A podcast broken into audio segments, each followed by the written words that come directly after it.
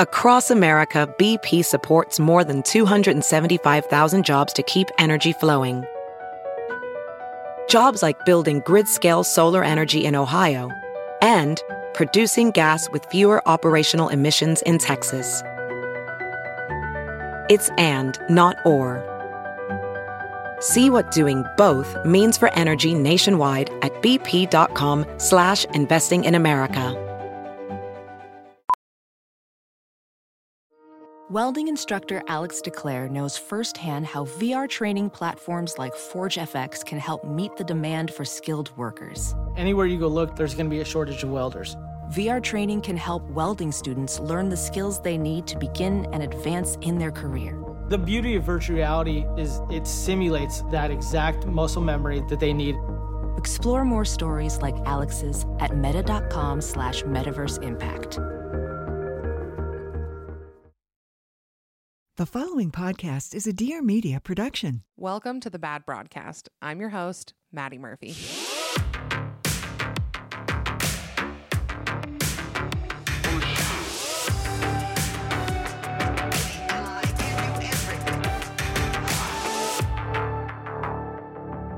Hello, hello, hi, hey, howdy. Why don't I say howdy more? I should really be greeting you guys with more frequent howdies. Anyway, how's everybody doing? I just got my nails done, so I'm feeling like a new woman today. I feel like Sigourney Weaver. I am the all-powerful warden of Camp Green Lake. Uh, no, but I am your host today and always, hopefully, till I lose this job, which is hopefully never. My name is Maddie. Thanks for being here. How are you? I'll pause after I ask to give you time to respond. How are you? Yeah. Yeah. Well, I'm doing pretty good. Can't complain as of right now. I completed my to-do list today, which always feels good. Um, I completed it because I've recently come to the unfortunate conclusion that I am, in fact, in charge of how my day goes. That really bums me out. You know, it's interesting, though, to be the boss and the employee, because some days, I bet you, you self-employed girlies can relate to this, because some days I'm like, this bitch is in charge. I'm I'm not doing anything today. And then some days I'm like, this bitch is in charge. I better get to it. I better get going on my list. We're working on our employee employer relationship right now. You know, when you just have those moments that you realize you're in charge of your life? Hate that. Hate that. That's weird. It's very weird. I also find myself like disappointed in myself a lot. Not not like on a sad fundamental level. Like, I'm pretty good with who I am for the most part. Just with like interests that I have. Like, sometimes I realize that things that I like, I would very much judge someone else for liking them. Like last night I ate a bologna and American cheese sandwich on a dinner roll. I'm going to say that again. Last night I ate a bologna and American cheese sandwich on a dinner roll. I can't even believe that's an edible thing that I can put into my body. And if anyone did that in front of me, I would s- seriously consider s- stabbing them. That's foul. Same with liking Grey's Anatomy. I feel the same way about liking Grey's Anatomy as I do about eating bologna. Like, every time I see someone quote it or post about it or like it, I'm like, okay, get some taste. But then literally every single night, I'm like, hmm, should I rewatch seasons one through five for literally the twentieth time, or just seasons thirteen through fifteen for the third time? Just goes to show that you can never really judge anyone. None of us can really judge anyone, but damn it, we're gonna do our best to make it happen. So last week's episode was a trip for so many reasons. And before we get into today's topic, which is totally different, I just want to tack on two stories to last week's crazy coincidence episode. I can't believe I forgot to share this one story with you guys. I told Lucy about it. She's like, how did you not put that in the episode? Gotta be honest, totally forgot until about three days after the episode came out. So anyway, my brother, my oldest brother, his name's Chad. He's also Lord Birthday, if any of you want to look him up on Instagram. That's his, that's what his art is under. So Chad was moving into a new house in Oregon, and it was built in like the nineteen seventies. So it was a bunch of weird like crawl space. Also, it's in Oregon, so everything's weird. But anyway, he was like going through an attic space, and he said he he had a flashlight and he shined, shined, shone, pointed. He pointed the flashlight over at a corner, and there was like a bunch of newspapers like stuffed in the wall and like on the ground. And he looked at it, and he, he said that he thought he saw himself on the newspaper. He thought he saw it, and he like saw a picture of himself. So he did a double take, and it wasn't him, but it was an old newspaper clipping from the seventies from an Oregon newspaper about my dad. And Chad and my dad look a lot alike. Like they, I feel like they look the most alike than, I don't know, maybe of all my brothers. I don't, I don't know. That's a biased outlook, obviously, but they look a lot alike. They have the same build. So Chad saw it, he thought he saw a picture of himself, but then he, it was a picture of my dad in this random house in Oregon that he bought.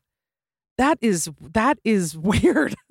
That is some Black Mirror B C bull crap right there.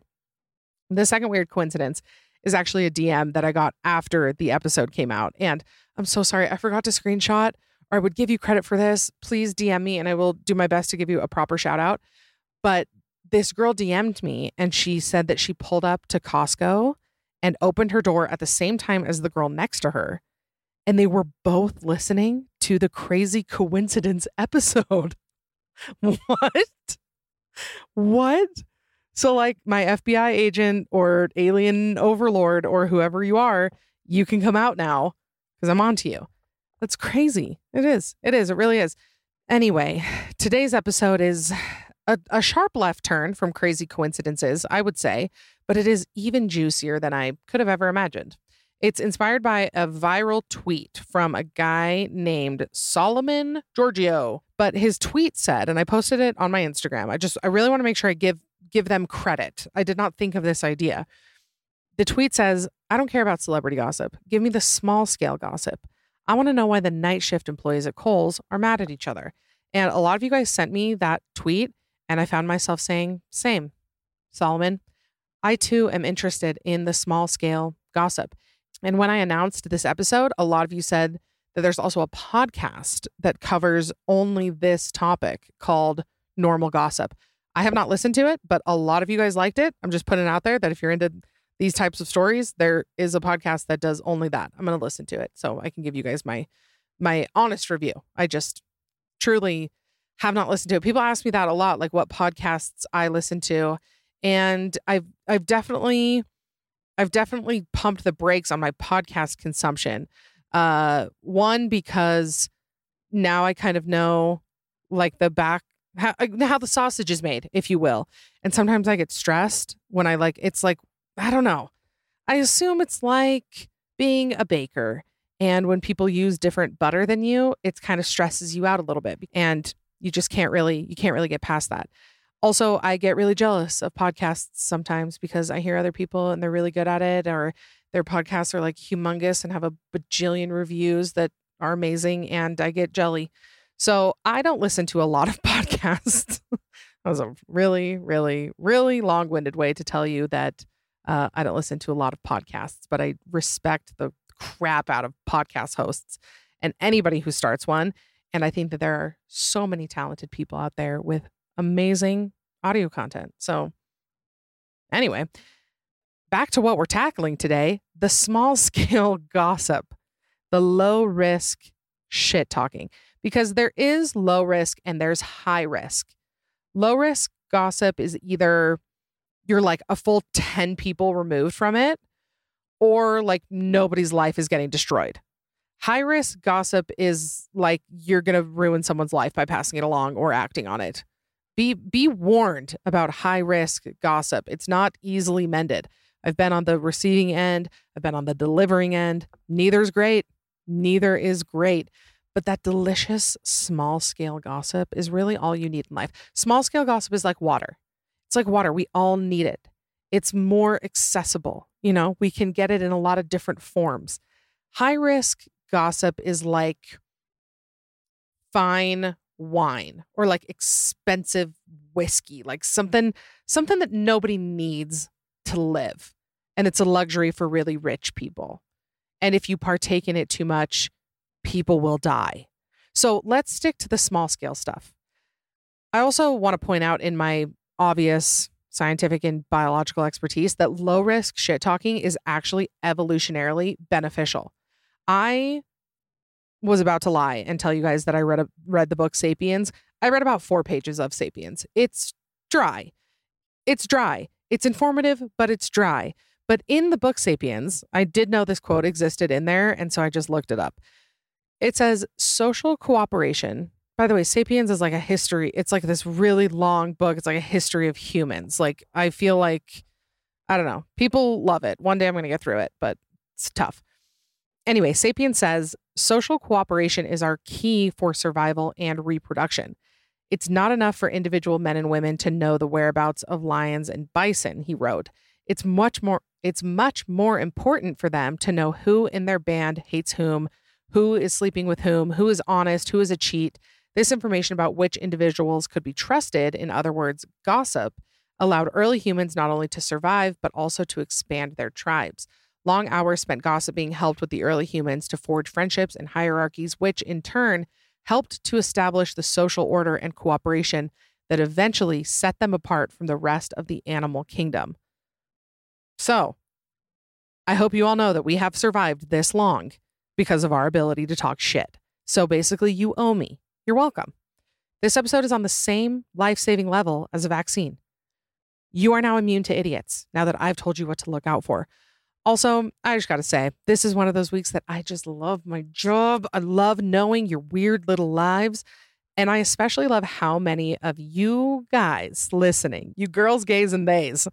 I love how many of you guys use this podcast to try to get back at people who wronged you. I get submissions all the time that are like, please read this. I told my mother-in-law to listen to this episode, but I'm too scared to tell her in real life what I actually think about her, but I want you to do it on the podcast. I never read those in the podcast. I just delete them and then I read the stories. But also I respect that. I'm a neutral third party here. I'm here to offer feedback and you're more than welcome to take it or leave it. Like when, when I read people's stories and I give, give them advice back, sometimes I get messages that are like, you know, you did not give me very good advice. And I'm like, yeah, I don't know, man. I'm just saying stuff. And then when people are like, that advice was so good. And I'm like, yeah, I don't know, man. I'm just saying stuff. So time to begin reading your stories of what small scale drama you're dealing with. I also have some of my own, but I think they're sprinkled throughout. So we'll get to those in a moment.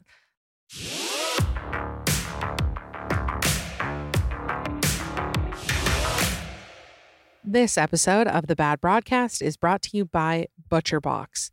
You know what I think of when I think of high quality meats? I usually think of something I can't afford and probably served at a restaurant, not at my own home. However, ButcherBox takes the guesswork out of finding high quality meat and seafood that you can actually trust. It's one hundred percent grass-fed beef, free-range organic chicken, pork-raised crate-free, and wild-caught salmon. It's humanely raised with no antibiotics or added hormones. You can get what you want delivered right to your doorstep. There's free shipping for the continental U S and no surprise fees. You can also choose from a variety of box plan options, from curated to customized, and you can change your plan whenever you want. I took some of this meat over to my parents and I made them dinner the other night. I just put some of the chicken tenderloins in the air fryer, cooked them for like eight minutes at four hundred. They came out perfectly tender. And you can now take chicken breasts off your grocery list because ButcherBox is offering my listeners an incredible deal that they've never offered before. Free chicken for a year. You can get two pounds of free-range organic chicken breasts when you sign up at butcherbox.com slash bad and use the code BAD. It's so much delicious food for such a great price. You can claim this deal. Again, two pounds of free-range organic chicken breasts for free in every order when you go to butcherbox.com slash bad and use the code BAD. This episode of The Bad Broadcast is sponsored by Chime. You know what goes with a great summer vibe? How about a fat checking account with no monthly fees? I can't really help you out with the, the checking account number, but I can help you out with the no monthly fees. With no monthly fees, no maintenance fees, or minimum balance fees, it's how banking should be. Chime is a refreshing way to handle your money. And when you need to access your money, you can do so fee-free. at more than sixty thousand in-network A T Ms at many locations like most Walgreens, seven eleven, and C V S. Yes, I love not being charged for my own money. You can also send money to anyone, even if they aren't on Chime. Fee-free for you and no cash-out fees for them. Chime has no monthly fees, no vibe-killing fees. Sign up for a Chime checking account today. It only takes two minutes and it doesn't affect your credit score. Get started at chime.com slash bad. That's chime.com slash bad. Chime is a financial technology company, not a bank. Banking services provided by and debit card issued by the Bancorp Bank or Stride Bank, N A, members F D I C. Out-of-network A T M withdrawal fees apply except at MoneyPass A T M in a seven eleven location and at any Allpoint or Visa Plus Alliance A T M. Other fees such as third-party and cash deposit fees may apply. What's the vibes? I'm E J, head of special projects at D B A, and this is Who's On Content, a show that explores and dissects the influential, behavioral-altering power of content through thought-provoking, culturally relevant, and industry-shifting dialogues. We're chatting with social media platform leaders, marketers, journalists, and content creators contributing to the content shaping the global society we live in. I mean, folks, let's face it. Content is everywhere. It's visual. It's audible. Hell, it's even edible. Go with me for a second. The content of your favorite restaurant informs the content of your Yelp review. See what we did there? Tune in to hear Who's On Content.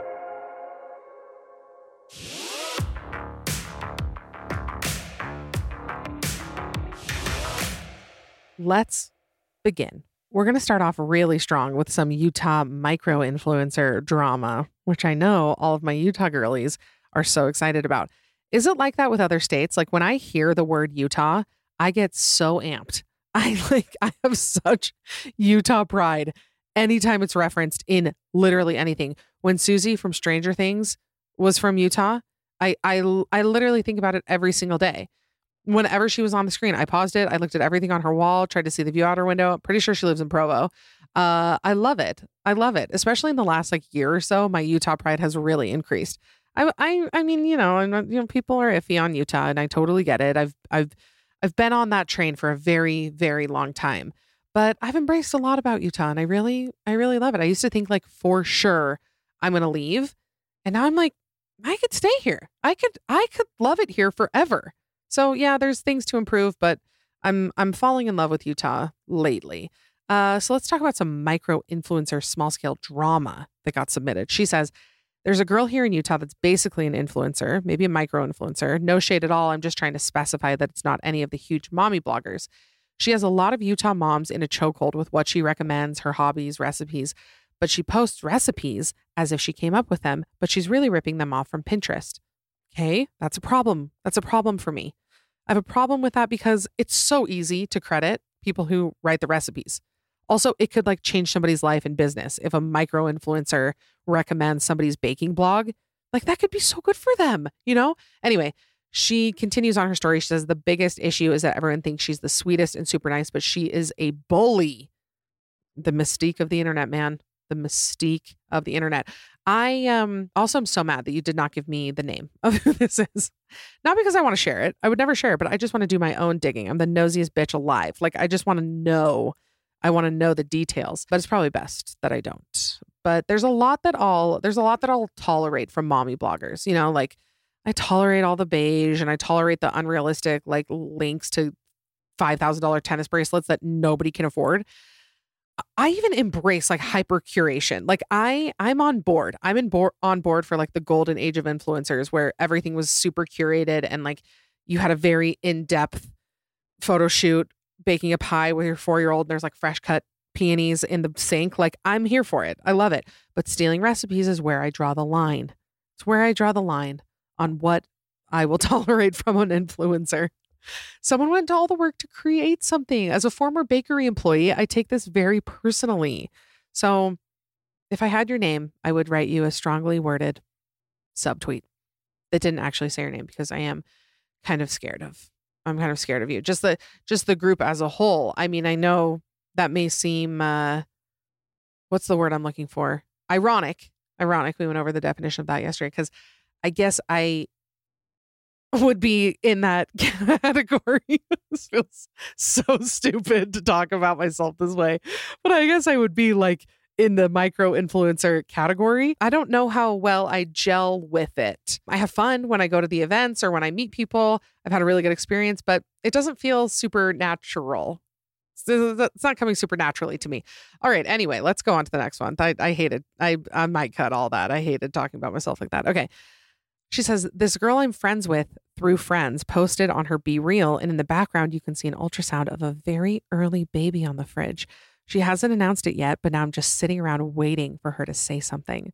That is so exciting for you to know about somebody's pregnancy. That's how I felt with Lucy's whole pregnancy, because she kept it off of social media. I mean, she would tell people in person, but no, like when she announced that she had a baby, it was like a huge shock to everybody, but I knew the whole time and it was so exciting. I'm going to do that. I'm going to do that to you guys. I'm not going to tell you when I'm pregnant, but one day you guys are going to, I mean, it's not going to happen anytime soon. I'm one thousand percent sure that I'm not pregnant. Uh, I am actually the opposite of pregnant. I'm on my period as we speak. Anyway, uh, one day I'm going to hop on here and I'm going to have a kid and you guys are not going to know what hit you.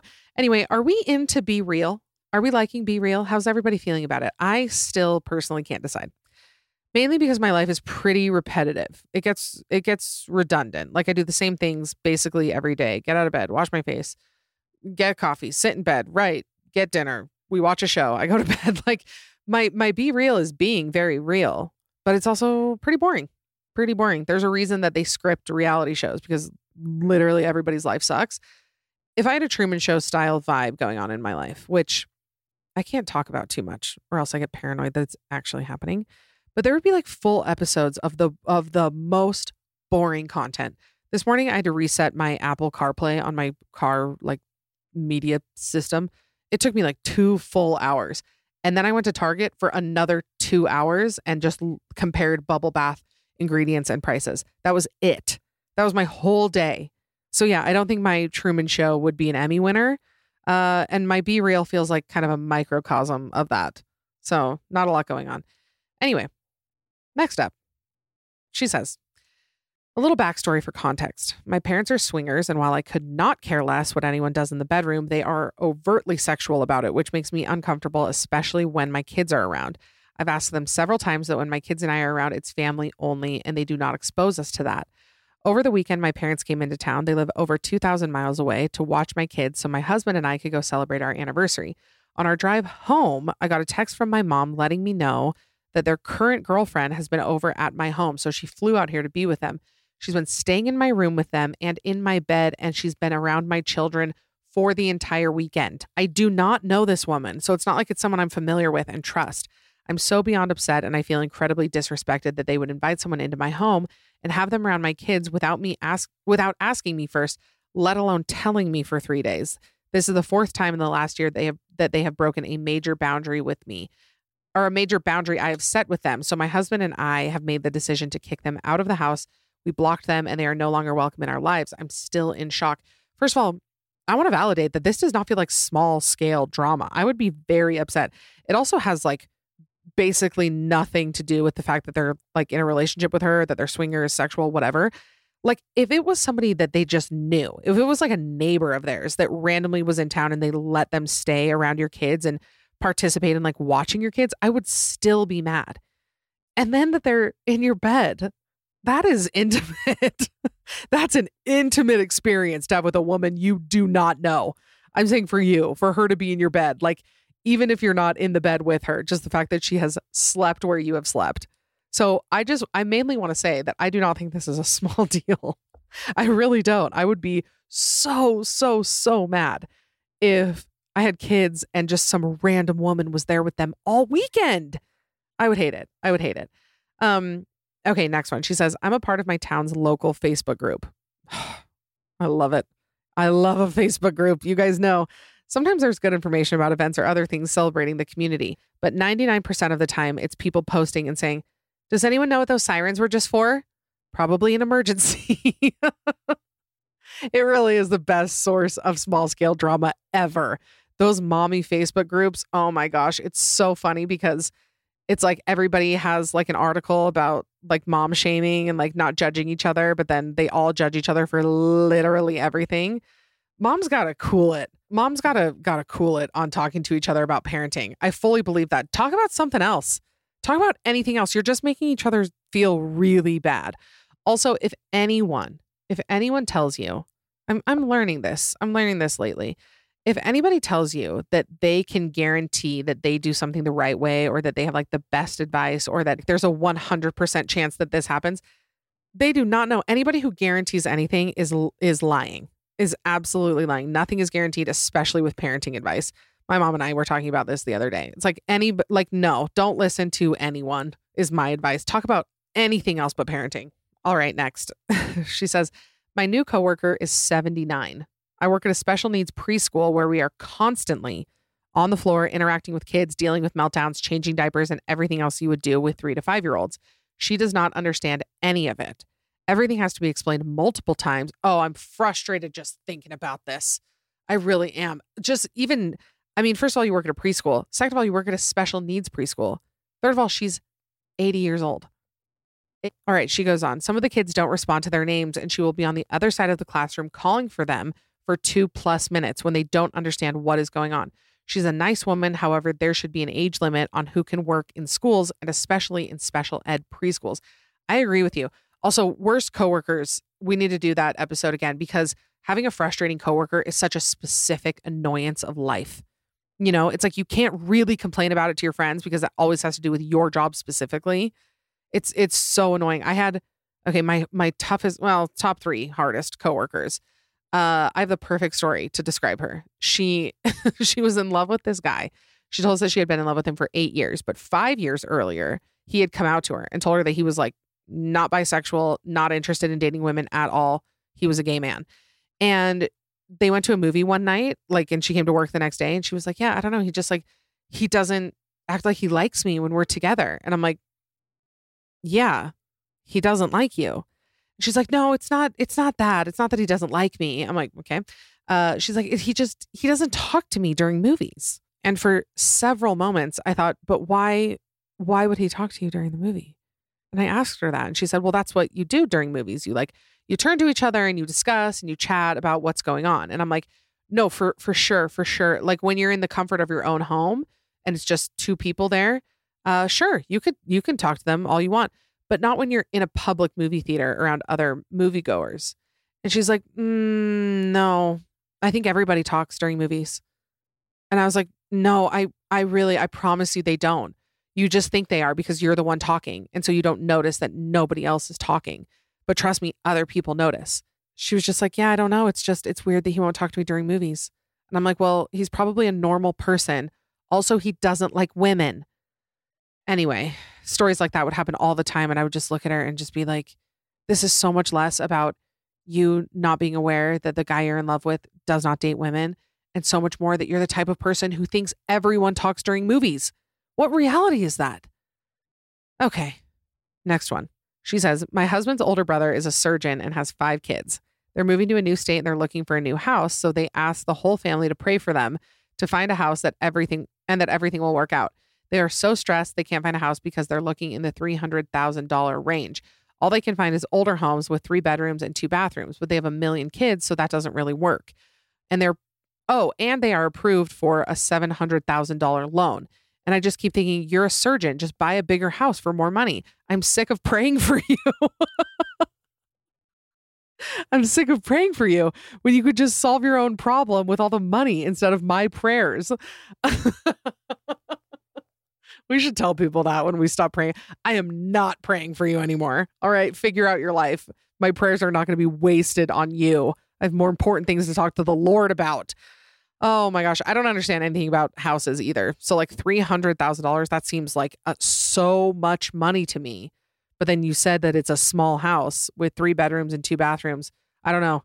People try and teach me about it. Like my brothers are like always throwing words around like escrow and equity, and I don't know, I just tune them out and pay my rent. That's that's all I can do, you know?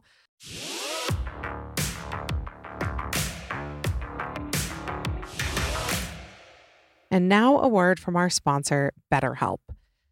When I'm going through it, when I'm having a little bit of an issue, sometimes I can get very stuck on the fact that I'm having an issue and not super focused on the fact that that issue probably has a solution. But when you're facing something hard, it's really tough to stay in problem solving mode, especially if you're like me and you really like to stay in, well, let's just complain about it and get really sad mode. When you get stuck there, that's when therapy comes in. That's when you can rely on your therapist to help you find your own solutions. A therapist can help you become a better problem solver, making it easier to accomplish your goals, no matter how big or small. My goal for today was pick up my groceries. That's a small goal. But because I'm in therapy, I was able to do it without spiraling. I'm in therapy twice a week. I go once on my own, once with Matt, and it has basically changed every facet of my life. I will swear by it till the end of time. If you're thinking about giving therapy a try, BetterHelp is a great option. It's convenient, accessible, affordable, and entirely online. You can get matched with a therapist after filling out a brief survey and switch therapists at any time. When you want to be a better problem solver, therapy can get you there. Visit betterhelp.com slash bad today to get ten percent off of your first month. Again, that's betterhelp.com slash bad. This episode of the podcast is brought to you by Seed. If you have tummy issues, like most of us do, there's nothing to be embarrassed about. I have tummy issues. I've had them my whole life. I didn't realize how badly I needed a probiotic, and then I tried basically every single one that I could get my hands on. Turns out not all probiotics are created equal. Kind of a bummer. What's not a bummer is that Seed's D S one Daily Symbiotic is the real deal. The Daily Symbiotic is a broad-spectrum two-in-one probiotic and prebiotic. It's formulated for digestive, gut immune, and additional systemic benefits. Also, it's got a capsule-in-capsule design, which means it's protected against stomach acid, digestion enzymes, and bile salts for viability through digestion. This means the live probiotics will actually get to where they need to go, aka the colon. If you've taken a probiotic before and never felt a difference, it's probably because the good bacteria wasn't surviving your G I tract. Seed is designed differently, and that's why it works. It also supports benefits in and beyond the gut. So yes, it will support the ease of bloating, healthy regularity, ease of evacuation, but it will also support your gut barrier, skin health, heart health, and micronutrient synthesis. So start a new healthy habit today. Visit seed.com slash bad and use the code BAD to redeem twenty percent off of your first month of Seed's D S one Daily Symbiotic. That's seed.com slash bad and use the code BAD for twenty percent off of your first month.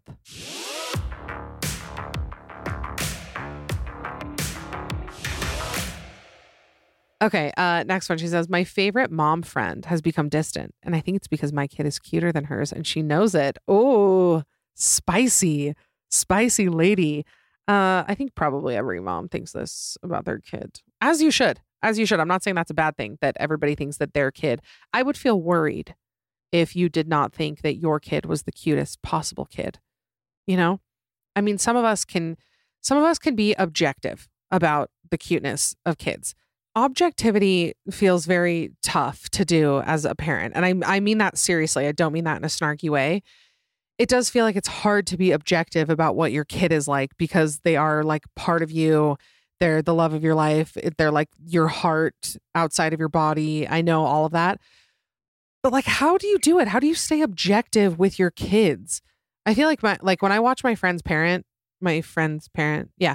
When I watch my friends parent their kids, I'm always really impressed because I feel like they're pretty realistic about like what their kid is good at and what they are like and how they treat other people and all that. But it's still hard. Like, I feel like I will think my kid is way better than they actually are.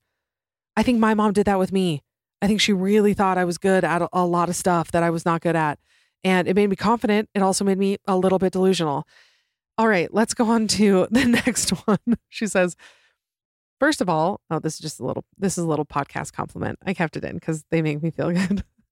First of all, I just want to say that I adore you and your podcast. I could listen to three hour long episodes of you just chatting away and I would be perfectly content. Obviously, I'm not expecting you to record three hour long episodes, but just using it to exp- express my love for you.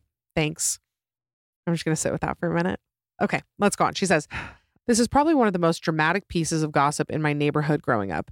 There was a woman in my parents' neighborhood who would often text other woman, women sorry, in the neighborhood when they weren't home, telling them that she had stopped by to drop off a cake or other baked goods. and she didn't want to leave it outside in the sun or in the cold or whatever. And she would ask if she could put it in their house so it didn't go bad. We lived in a good neighborhood and most people would give their garage code or tell them where their spare key was or something like that so she could get in and drop off the treat. But when they got home, there was no baked good in the house or the fridge. Interesting. The plot thickens. It happened for a while and the people got, and then people got suspicious after it kept happening over and over again. Finally, one family in our neighborhood decided to stage a sting operation after it had happened to them so many times. They set up a nanny cam in their kitchen and the next time she texted them, they caught her on camera standing on their counters and rummaging through their cupboards. Turns out she had a prescription drug addiction and she would target people who had recently had surgery or given birth, et cetera, because she knew it, who would have painkillers. This is actually a, cl- this is like a, a, a mystery novel. I feel like somebody needs to elaborate on this. That's like if John Grisham wrote an episode of Real Housewives. Anyway, they dealt with it by moving out of the neighborhood. They were a nice family and I felt bad about what happened, but mostly that they didn't try to get her help. Most people didn't and still don't know what happened. That is sad, first of all. Sad that that lady's doing that. Two, an intriguing storyline. It sounds like that Kristen Bell T V show that came out. The girl with the house across from the guy of the street with the with the wine. I don't even know what the title of the show is, but that's what it sounds like. Okay, time for another one of my small-scale drama things that has happened to me. This is one of the most bizarre things that has happened in my life, and I don't even know how to describe it, but I'm just going to try. So when I was in college, I met this guy, and I introduced myself. We made the connection that he knew my sister-in-law, and we just chatted for like a second, just said hi, whatever, moved on. I texted my sister-in-law, and I said, hey, I just met this guy who said he's your friend from high school, and she's like, yeah, I totally know him. So then my sister-in-law runs into him like a couple days later at school, and she's like, oh, you met my my sister-in-law. You met Maddie. And he was like, no, I, I didn't. I've never met anybody by that name. I don't know what you're talking about. I don't know her. Okay, weird. So my sister-in-law calls me and she's like, he said he didn't meet you. I'm like, that's extremely bizarre because I absolutely have met him. So then I run into him again, probably a year later. And I'm like, hey, How how weird is that? You like you must have forgotten or something that she's my sister-in-law and we both know her. Remember, we talked about this, whatever. He's like, no, I never, I never knew that that was your sister-in-law. I I had no clue that you guys were related. I'm like, okay, weird, because that was like the main topic of our conversation. But whatever, I'll move on. Again, this last year. So this this happened probably six months ago. So it's been like years since the initial first meeting. I was doing an event and I ran into him again at my event. Okay. I feel like that's really an important distinction here. It was at a thing for the Bad Broadcast. I run into him and I'm like, hey, good to see you. He says, we've never met before. He said, you and I have never met. I actually don't know who you are. I don't know who you are. And I said, you are here at an event for the Bad Broadcast. And I have met you several times before this. I've also interacted with you about our mutual friend who is my sister-in-law. Then at the same event, my sister-in-law showed up and he said, what are you doing here? She said, that's my sister-in-law. He said, oh, I had no idea. I had no idea that was your sister-in-law. So my sister-in-law and I get on the phone the next day, and for days we're going over this, trying to figure out why this has happened. Wh- why has this happened so many times? And I still don't know. I'm just like on pins and needles waiting for the next time I interact with him for him to pretend he doesn't know who I am. It is the weirdest thing. It's the weirdest plot point in my Truman Show. I, I can't get over it. So I will keep you guys posted if and when it happens again. It's bound to happen. Okay, let's get into more of your drama. She says, I see a lot of men complaining about women. Just just tell us what to do when the woman says she would like help around the house but doesn't want to constantly ask for help. From one side, I get it. Men can't read minds. But on another, no one ever told me I needed to take out the trash. It's full. I take it out. No one is telling me that the car needs an oil change. I see the light turn on. I get it taken care of. Men can and should be just as involved in taking care of a house and shouldn't have to ask. I get the sentiment behind how can I help you? Or what do you need? What do you need help with? What can I do for you? I get, I get it. It's, it comes from a good place, I think, for the most part. I think when people ask that, they are usually really, truly wanting to be helpful. But you know what's even more helpful? Just doing it and not needing an explanation. Done is better than perfect. Okay. You don't have to do everything perfectly, exactly right, if whatever, but just doing something, taking an action is always going to make your wife happier. Like, I don't mean to feed into gender norms. I know a lot of men stay home with kids and a lot of women are out of the house working. There's a lot of different relationship dynamics, but whatever, whatever your role, if you are participating in a household, just participating is very, very helpful. All right. I loved this drama because it was something that I'd never thought about. She says, being left-handed. There are not enough accommodations for left-handed people. Did you know that we are more likely to die at an earlier age? I thought it would be better once I was done with school, but no, it's still awful. Credit card machines, little pens with chains at the bank, kitchen utensils, scissors, eating next to someone. The list goes on and on. It's a first world problem, but it's so annoying. We should riot. We should riot. You should run for the presidency on this and this alone. Justice for lefties. J F L. Okay, next one. My dad is one drama after the other. He claims that with absolutely no proof and purely pretend rumors that he has a twin and that he was separated at birth from him. He has told everyone his theory because his older brother had told him he never remembered his mom being pregnant with my dad. Thus, he must have come from another. Thus, he must have come from another woman. He says that many people have told him that they thought they saw someone that looked just like him, which who hasn't had this experience. The real drama came this last week when his third wife called me drunk and told me that he was in jail again over a voicemail. Did I mention his third wife is the sister-in-law to his second wife?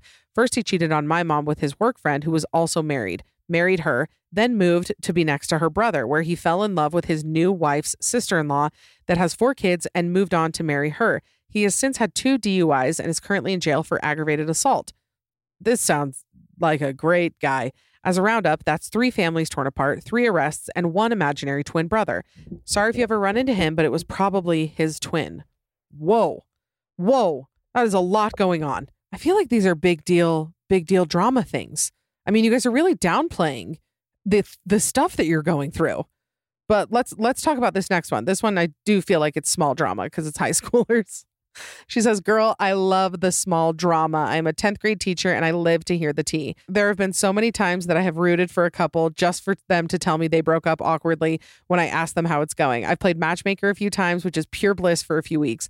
And then an absolute disaster when they refuse to sit in their seats because they don't want to see that person. Life tip, if you too love the small drama, get into education. There's always something going on. Relationships, coworkers, sports teams. It's got it all. I did always dream of being a high school teacher. I still think I would do it. I, I still think I would. Not that I have the, any qualifications. Okay, I do want to tell you guys another another one of my own stories, my other small scale story that happened at work one time. So I was working at a restaurant and I was a hostess. And also uh, I worked as an expo. An expo in a kitchen is like you stand in the kitchen and you like keep the food organized and you uh, like the tickets come in. You make sure that every table has all of its food. You send it out with the servers. It's like you're the middleman between the servers and the kitchen staff. It was like my dream job. I still, I still really loved that job being an expo, but I was also working as a hostess. And when you're working as a hostess, you have to make sure that you're like seating all of the servers equally. You're not overloading anybody, but you're making sure that everybody's getting enough tables. You kind of have to balance, balance it. So I worked both of those positions at this same restaurant. One morning I'm working as a hostess. One of the servers comes up to me while I'm talking to a guest and they start complaining to me about how I'm not seating them enough and how they want more tables. And I'm like, you know what? Why don't you just, I'll come talk to you in a minute. I'm just helping this person. Just give, give me a second. And then he gets a little snippy with me in front of a guest while I'm hosting. He's like, well, I'm going to need more tables. It's not worth it for me to be here if you're not going to give me more, more tables. And I say, I almost said his name. And I say, just go to the back. I will be there in a moment. Okay. So I put my hand like on his shoulder and I'm like, can you go to the back and I'll come talk to you in a second.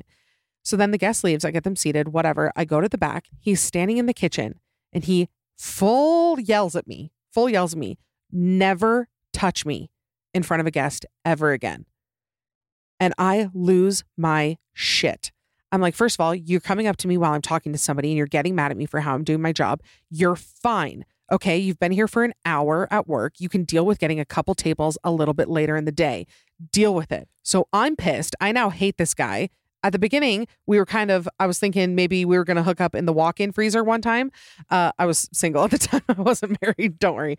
Uh, and I was like, maybe, maybe we were going to hook up. Now I'm like, okay, now you're my least favorite person ever. So then the next day I'm working as an expo. So I'm working in the kitchen and he is serving.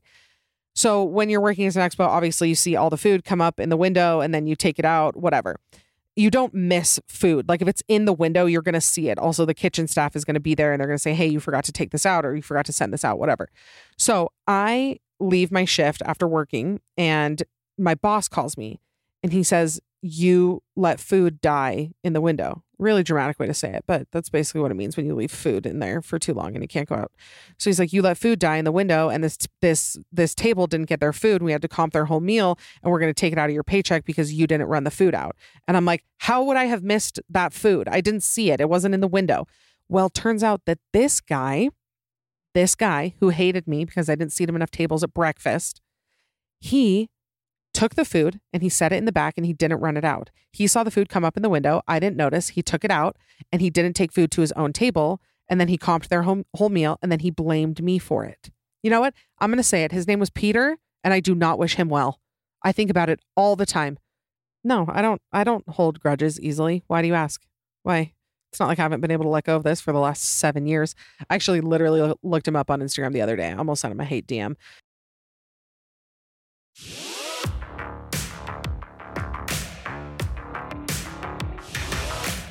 This episode of the Bad Broadcast is sponsored by O U A I.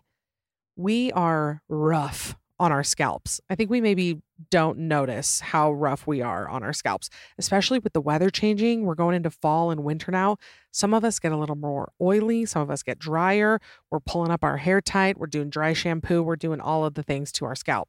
Did you know that the way to healthier hair starts with a healthy scalp? Makes sense. Going right to the source. A little care goes a long way for healthier looking hair. O U A I's scalp serum balances, hydrates, and soothes irritation, creating an ideal environment for hair to thrive. You just drop this skincare inspired serum on your scalp because it is skin. It needs skincare. You drop it on daily and leave it in morning or night, wet or dry hair. I did not realize how much I needed to take care of my scalp. And then my hair was not growing. It looked very dull. Once I started taking care of the skin where the hair was coming from, boom, immediate change. I especially love that it has hyaluronic acid in it because I live somewhere very dry and I need the extra moisture on my scalp. O U A I's scalp serum helps support the appearance of thicker, healthier hair, and it's all vegan, gluten, and cruelty-free ingredients, and it's in one hundred percent recyclable packaging. It's also safe for color-treated and chemical-treated hair. The way to healthy hair starts with the scalp. So shop O U A I's all-new scalp serum by going to T H E O U A I dot com and use the code BAD to get fifteen percent off your entire purchase. That's fifteen percent off your entire purchase at T H E O U A I dot com, code BAD.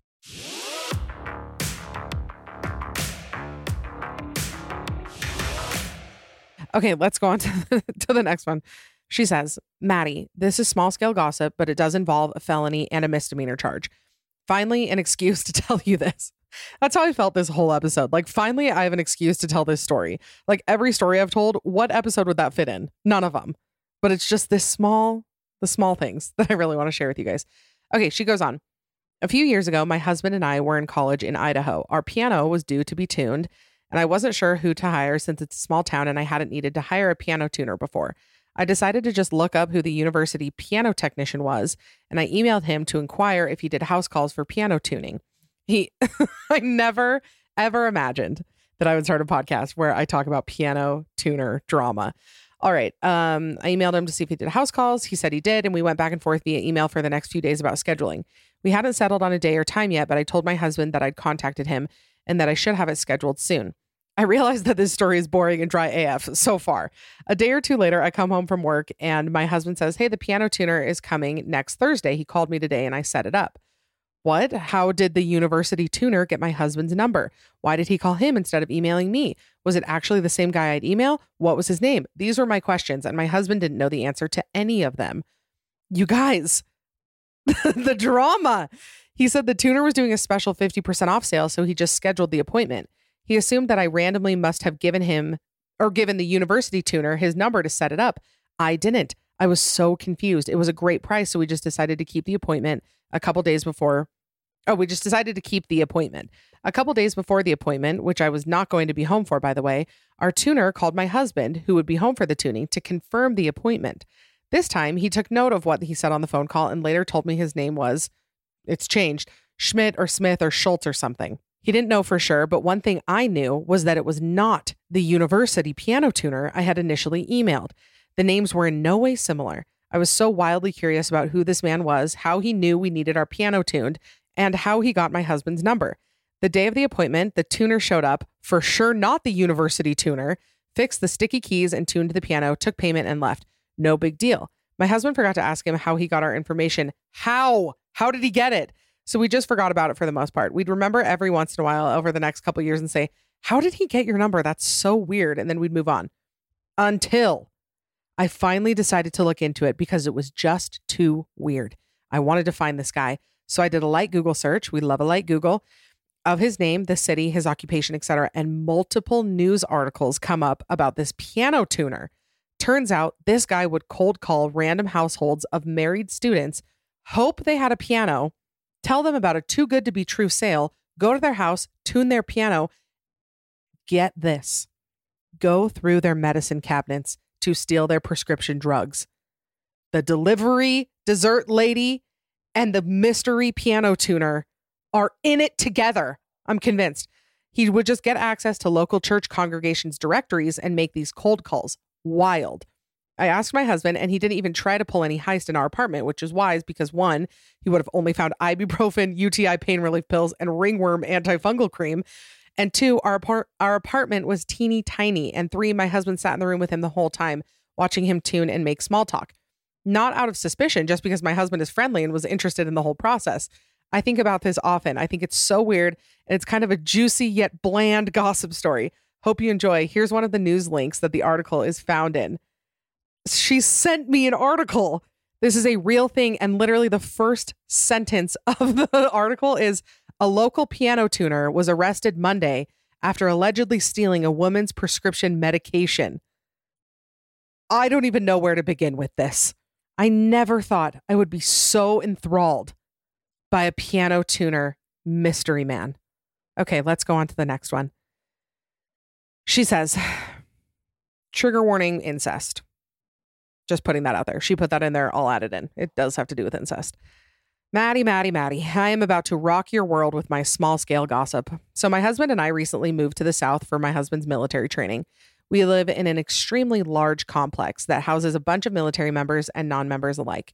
Well, last week, while my husband was gone, I decided to go to my apartment complex's pool while I let my meal prep chicken defrost in the sink. Three men with receding hairlines tried to hit on me, and I desperately needed an out. Luckily, in the nick of time, I ended up running into my husband's roommate. I had only met him once from his training camp last summer and started making conversation to get away from the group of Y chromosomes. We talked for a while, and eventually his fiancée joined. His fiance, let's call her Ashley, turned out to be incredibly drunk, like more drunk than I've ever seen somebody before. And unfortunately, she decided that we were best friends for the night and decided to tell me her life story. At the end of it, she turned to me and said, you know how me and my hu- husband's roommate met because our dads were best friends? Well, that's actually not true. They're brothers. Maddie, I'm usually a very unfazed person, but let me tell you, I was very much fazed by the fact that they were cousins. I asked her what they were planning on doing when they had kids. She told me they Googled it. And according to Google, there will only be genetic deformities if incest is a regular occurrence in the bloodline, like Game of Thrones. This information in general stressed me out. So I decided to call it a night, a night and they did too. You're like, it's enough for me. It's enough incest. I've heard enough. Joffrey. All right. Uh, two couples. Oh, wait, let's see. Unfortunately, when she went to find their bag with their phone, keys, and wallet, it was gone. Ashley decided that one of the other two couples at the pool took their bag. They very much did not, which I tried to tell her, and started throwing their seltzers and Juicy Couture bags on the ground while screaming and cursing at them. The detail in this story is immaculate.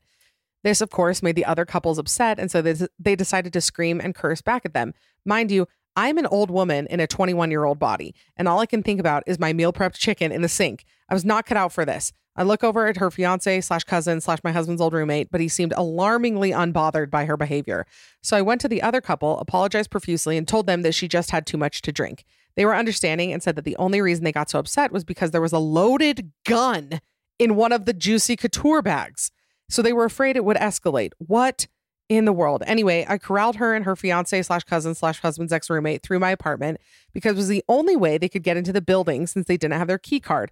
That was a huge mistake because their door was locked and now they knew where I lived, so they were still my problem. The ex-roommate slash cousin slash fiance showed up at my door without his cousin and proceeded to explain to me his history of dealing weed while I tried to take deep breaths and cut my meal prep chicken. Keep in mind, it's one a.m. I'm so overwhelmed. I'm so overwhelmed. I need a Xanax. I asked him, where's his girlfriend? He said he couldn't physically contain her, so he decided to just go let her So he decided to let her go get her ass kicked by the people at the pool. I seemed to be the only one alarmed by the fact that an extremely drunk girl was going to fight four grown adults with no phone or keys to get home with.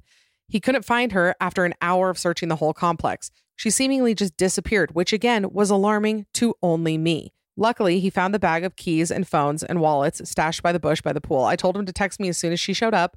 And I wake up in the morning and he had texted me that he had spoken to a police officer that resided in the building, not somebody employed by the building, just a tenant, who apparently had his own personal security cameras hidden around the building. What? That that doesn't just a guy? A guy just set up some cameras around? I don't know about that. And he said they had her on footage walking around the complex that morning, but couldn't find her anywhere. Luckily, she showed up just under two days later. So she wasn't going to end up the subject of a new Dateline episode, but I am forever traumatized by that night. Anyway, I ended up getting food poisoning from my meal prep chicken that night, and I threw up the whole next day. Love you and the podcast. I need several moments. When I begin reading a story and it says trigger warning, incest, never do I imagine that that's the tip of the iceberg. I am okay with a lot of ways that people choose to live their life. Okay, I can I can get past a lot. I can be very non-judgmental about Uh, basically every single life choice. I take pride in having an open mind, okay? What I can't get behind is people who date their cousins. I feel like it's a pretty firm boundary with me. It's a it's a pretty big one. It's a it's a it's a pretty big thing that I I don't tend to overlook. When somebody says, that's my cousin and I know that they're my cousin and I am going to choose to fall in love with them. That's basically that's that's one of probably like five lifestyles that I really can't get behind. It's behind like murderers and predators for sure, and like abusers. But people who participate in incest are, they're on my list. All right. I, uh, I gotta read this one because you guys, I gotta roast this a little bit. This is the whole submission. It says, you will never believe the drama going on between my neighbors. That's the end of the story. That's it. That's the only info I got. You guys, come on. I I need some more. I need some more juice. I got to know what's going on. All right, let's end on this one. She says, oh, wait, I just lost it. Hold on. Sorry, everybody. Okay. She says, a group of my friends and I got matching. I'm not going to say what the tattoo is because I feel like it's a pretty distinct thing. What can I? I'll say pencil. It's the first thing I saw. Got matching pencil tattoos a few months ago. Long story, but it was pretty sentimental. One friend who we always have drama with bailed at the last minute.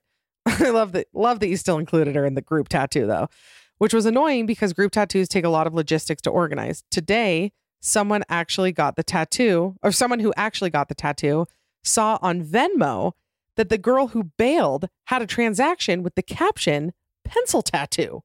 So she just went and got it on her own and didn't tell any of us. My jaw could not have dropped further. It is a it is a weird thing to say, I want to get a tattoo that matches all my friends, but then go alone. Because I feel like half of that, half of the experience is like all going together. Apparently, there's also drama. This just reminded me because she's talking about tattoos, but apparently there's drama going on here in Utah between like fine line tattoo artists and then like classically trained tattoo artists. As an outsider, I mean, I have a I have a mere one tattoo. Me and Matt have matching tattoos. It's like the smallest, tiniest little thing. Uh, but from an outside perspective, the tattoo community is is intimidating. It's intimidating. Like I think where I'm just going to be, I'm going to be totally honest. This is how I feel. I feel like most people want small tattoos or like little words. That's what I want. Like, I just want like words or phrases or little tiny things. But it seems like if you want to hire a, a classical tattoo artist, like a classically trained tattoo artist, that you have to get something like a, like really big. So then people who want small tattoos go to the fine line people, but then the fine line tattoo artists are in trouble because they're not like real tattoo artists, but real tattoo artists only do the big, huge pieces. That's how I feel. That's how I feel. And I want tattoos and I'm scared. So if somebody could help me out with that, that would be awesome. Anyway, we're going to wrap it up here. Uh, um, I am I am headed to my fourth ketamine infusion tonight. I've been answering questions about it on my Instagram, and I will do an episode after all the treatment. Sorry, this is a sharp left turn, but uh, just want to let you guys know that that is coming. I've had a lot of questions about it. And uh, yeah, that's all. That's all we've got time for today. But I love you all so much. Thank you for being here. Thank you for being the best people in the world. I love you so so much. I'll see you next week. Be safe, be kind, be hot. Love you. Bye. Thanks so much for listening. Remember, you can catch a new episode of The Bad Broadcast every Monday. Don't forget to subscribe so you don't miss anything. Also, I want to hear from you, so please leave a rating and review. You can also follow me on Instagram at The Bad Broadcast for all the behind the scenes action and more information. Talk to you next week. Please note that this episode may contain paid endorsements and advertisements for products and services. Individuals on the show may have a direct or indirect financial interest in products or services referred to in this episode.